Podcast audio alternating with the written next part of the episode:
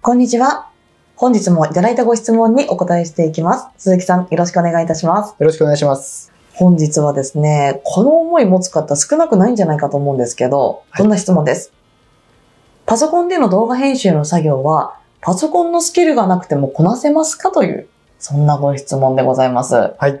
いかがですかこのパソコンのスキルっていうのがね、どこまでを指しているのかにもよるんですけれどうーん。も、まあワード、エクセル、うん、あとはキーボードを打ったりとか、はい。指一本でこうやって押す人でもいけるのかみたいな、多分そういうレベルだとああ、思うんそうですいけうど。感じですかね。はい。そう、これはですね、例えば、ワード、エクセル使えなくても、うん。編集は全然できますね。うーん。例えば、パソコンを立ち上げますよ。はい。で、こう、キーボードもね、大体なんとなく打てますよと。うんうんまあ、そのスピードは全然いいですよ。はい。で、あと、マウスをね、使えますよと。ぐらいできればね、あ、そうなんですね。できますよ。まあ、マウスを使えない人っていないと思いますからね。キーボードも一本一本ずつでもね、打てればね。はい。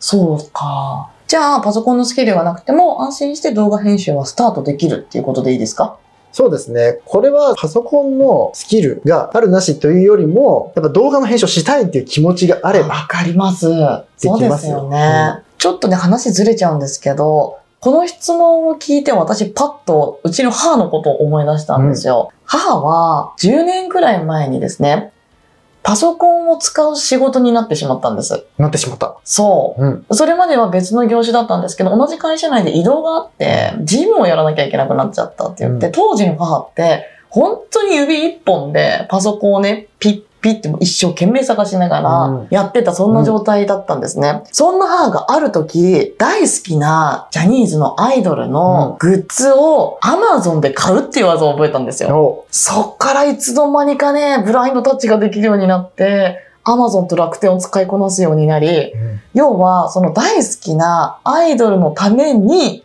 パソコン操作ができるようになったわけですよ。うん。チケットの予約もできるようになったし、おなんかね、それを見たときに、あ、人の好きっていう力ってすごいんだなって、そんな風に思ったんですよ。そんなね、母の姿を思い出したんですけど、うんだからきっと動画編集したいっていう気持ちが何より大事なんだろうなって思っていたところに、うん鈴木さんが今そうやって言ってくださったので、ちょっとね、感動しました。あ、やっぱそうですよね。本当そうですね。うーん。好きだったら多分作業効率とか進化のスピードも上がっていくと思うし、逆にスキルがない人が全然動画の編集なんか好きではないという、だったら今この配信も聞いてないとそ思ううですので、ねね。なのでせっかくだからスタートしていただきたいですようね。んああとは本当に繰り返し反復をしていくと。うーん、うん、うんや。っぱりあの、これから動画を始めようっていう時に、今ってもう YouTube でいくらでも出てるんですよ、うん。情報が。はい。なので、まずそれを見て、あ、どんな感じかなって見ていただくのはいいんですけれども、ただ、それを見て終わりじゃなくて、実際にもうすぐ、もうやってほしいんですよね。まあそうですよね。なんか見てできる気になっちゃうんですけどそうですね。できないですもんできね。ないんですよ。うんなので、もっと言えば、まあ、最初はね、見ながら、こう、ちょっと動画見て、ちょっと動画してってなるんですけれども、慣れてきたら、本当に一回見て、その動画を全く見ずに再現してみるっていう風にできるようになってくると、もうかなりレベルがやっぱり上がっていきますのあで。あ、なるほど、うんそうですよね。そうすると、作業のスピードも速くなるんでしょうからね。そうですねいちいち確認しながらやらなくていいんですもんね。で、あとはこのスキルがなくてもこなせますかっていうところで、結局はですね、どれだけ作業の効率を上げていくかっんていうところなんですよね。最初全然知らなくても、その効率をどんどん上げていけば、それはすごくいいことなので、その時にもう一つ、今の勉強の仕方もそうですけれども、ショートカットキーですね。あこれがめちゃくちゃ鍵になりますのあ、で、はい。これは必ず覚えて使ってほしいです。そうですよね。あ、それすっごいよくわかります。私ね、この間ね、実はね、音声配信をする上でのはい。ショートカットキーを1個発見したんですよ。